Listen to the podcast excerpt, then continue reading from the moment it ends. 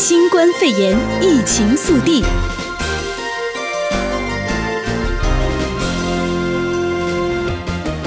欢迎收听新冠肺炎疫情速递，我是哲伟。新闻开始，先带您关心到的是，佛奇警告，疫情严重的州不应该继续开放。美国南部以及西部疫情持续的恶化，至少有五个州九号单日新增确诊人数再创新高。而国家过敏和传染病研究院院长佛奇警告，疫情严重的州不应该继续开放。不过他的说辞呢，不如前一天强硬，没有建议哪些州应该全面停止活动。波佛奇告诉国会山报，重灾区应该关闭酒吧，并且避免大型集会。他也提到，加州、亚利桑那州、德州以及佛州近期的新增感染人数几乎是增加了百分之五十，必须让他们实施防疫基本措施，关闭酒吧，避免多人聚会，要求这些州民必须佩戴口罩，维持六尺社交距离以及勤洗手。与此同时，美国南部以及西部疫情升温之际，阿拉巴马州、爱阿华州、密苏里州、蒙大拿州以及威斯康星州至少五州单日新增确诊人数攀升到了新高。根据《华盛顿邮报》数据显示，截至九号为止，全美一周平均单日新增确诊五万两千八百二十例，比上周同期增加了七千一百例。虽然热点区域亚利桑那州以及佛州令人忧心，但部分人口较少的州感染率以及住院率也在攀升当中。所以蒙大拿州只有二十四名的新冠肺炎病患住院，但是住院平均数据却比上周增加了百分之七十三。西维吉尼亚州增加百分之三十六，阿拉巴马州增加了百分之三十五。而美国本周连续三天新冠肺炎死亡率新增超过了八百例，包括七号新增的九百二十九例，这可能显示死亡率正在逐渐追上新增确诊攀升的情况。而根据约翰霍普金斯大学的数据显示，截至今天中午，全球新冠肺炎确诊病例数超过了一千两百三十三万例，死亡人数超过了五十五万人。美国确诊三百一十四万例，死亡超过十三万例。继续带您关心到的是在地的消息，洛杉矶市长贾西提警告，疫情如果持续恶化的话，将再颁布居家令。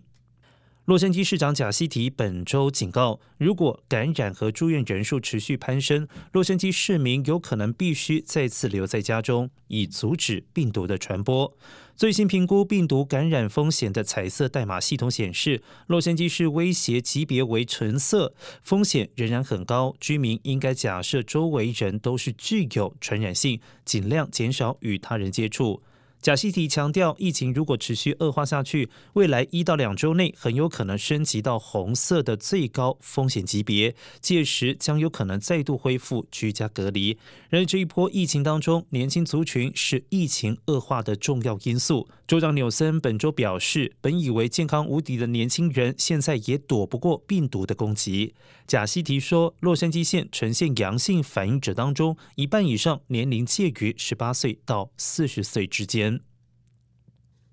洛杉矶县计划对不遵守防疫规定的餐厅进行开罚或者是吊销执照。洛杉矶县督察委员会本周提出一项议案，将针对没有遵守安全防疫措施的不合规定餐厅开罚，或者是下令暂时关闭。屡犯者将被吊销营业执照或者是酒牌。根据 Fox Eleven 报道，洛杉矶县督察委员会提出计划，包括依据餐馆规模大小和违规程度处以不同金额罚款。环境卫生检查员初次发现违规行为便可开罚，双方建立协议以。以便发现不合规并且被罚款之后，再犯者即立即吊销营业许可。洛杉矶县公共卫生局将有十四天时间制定执行政策。上个月，洛杉矶县检察员六月十三到十四号抽查本县两千家餐厅，发现一半不符合防疫指南。两周之后再次的检查，发现仍然有三分之一的餐厅以及一半的酒吧没有遵守规定。接下来关注到的是，纽约的专家发现，新冠肺炎致死病患许多内脏器官都出现血栓。根据美国有线电视新闻网 CNN 的报道，病理学家指出，解剖罹患新冠肺炎致死的病患遗体，最引人注意的发现就是出现血栓的症状。纽约大学朗格尼医学中心病理学系主任拉普奇耶维兹九号接受电视访问时表示，已知某些新冠肺炎患者会出现血栓的问题，但实际的程度以及范围相当夸张。他表示，爆发疫情的初级阶段，临床医师除了注意到病患的血管和各种大血管里有很多的血栓，接驳时我们还看到这种情况的扩散。血栓不仅在大血管、微血管里也有。拉普奇耶维兹进一步说明，这种情况很夸张，因为尽管我们可能料到肺部有血栓，但是在做解剖研究时发现，几乎每个器官里都有血栓。他概述相关发现的研究报告，刊登在六月底发行的国际医学期刊《刺胳针》旗下子期刊《电子临床医学》上。再来看到的是，研究发现 A 型血型感染新冠肺炎风险高于 O 型。旧金山纪事报九号报道，有几份相关研究显示血型与感染新冠肺炎的关联性。A 型的人风险高于 O 型，不过也有科学家认为贫穷以及缺乏医疗照护才是最大的死因。新英格兰医学期刊六月十七号刊载了一篇研究，发现 A 型血液的人有较高风险感染新冠肺炎和出现并发症。另外，研究还发现 O 型血型的人至少一定程度不会受到新冠病毒伤害。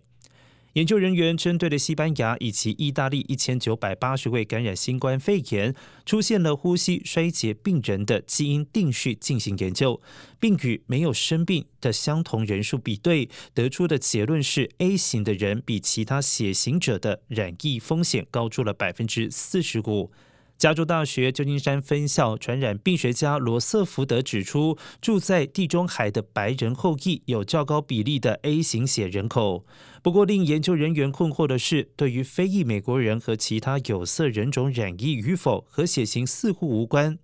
罗瑟福德表示，对于什么人会感染新冠肺炎以及染疫之后病情恶化的程度，贫穷、肥胖和压力等社会经济问题可能比血型的影响更大。而目前研究发现，影响人们感染新冠肺炎的因素很多，包括了年龄、潜在的健康问题和可能的种族差异。而在弱势族群当中，致死率最高的原因是贫穷与缺乏医疗照护。国际期刊《自然》八号发表了一项研究，就提到拉丁裔和非裔美国人感染新冠肺炎的几率是白人的三倍，致死率是白人的两倍。带您关心国际疫情的消息，澳洲墨尔本疫情加剧，十三号起返澳公民人数将减半。澳洲第二大城墨尔本的新冠肺炎疫情难以控制，澳洲官员十号宣布，允许入境的返国公民人数将减少一半。澳洲总理莫里森表示，允许回国的澳洲公民或永久居民人数，从十三号起将从目前的每天约八千人减少至只有四千人。而目前，澳洲维多利亚州官员十号通报两百八十八起新增病例，创下单日纪录。多数病例出现在维州的首府墨尔本，因此澳洲政府本周下令对大墨尔本地区约五百万居民实行为期六周的封锁，以遏制当地的疫情。事实上，澳洲数周前已经成功遏制多数地区的疫情，但是墨尔本最新疫情令国内再度紧张。然而，澳洲多数的病例都是出现在全国各地的海外返国旅客。新闻最后带您关心在地的天气消息。周末热浪来袭，气温恐怕破百度。一股强劲热浪即将席卷南加州，周末多个地区将达到百度的高温。国家气象局针对了圣伯纳丁诺县、科切拉谷等内陆沙漠地区发布过热警告。根据国家气象局数据显示，围绕新墨西哥州以及亚利桑那州的高气压威力持续的增强以及扩大。南加州气温从本周五起迅速上升，周末将会达到最高点，多处气温将会破百度，热浪持续到下周一过后才会舒缓。气象部门呼吁民众多补充水分，减少外出，避免日晒。而户外工作以及运动尽量选在清晨或者是傍晚时进行，强调千万不要将宠物孩童留在封闭的汽车内，高温之下数分钟内汽车的温度就会升高到致命的高温。相关新冠肺炎疫情消息，请锁定 AM 六九零，或透过 TuneIn Simple Radio APP 搜寻 AM 六九零，实时在线收听。也欢迎上到 U Radio 官网或脸书订阅新冠肺炎疫情 Podcast 节目。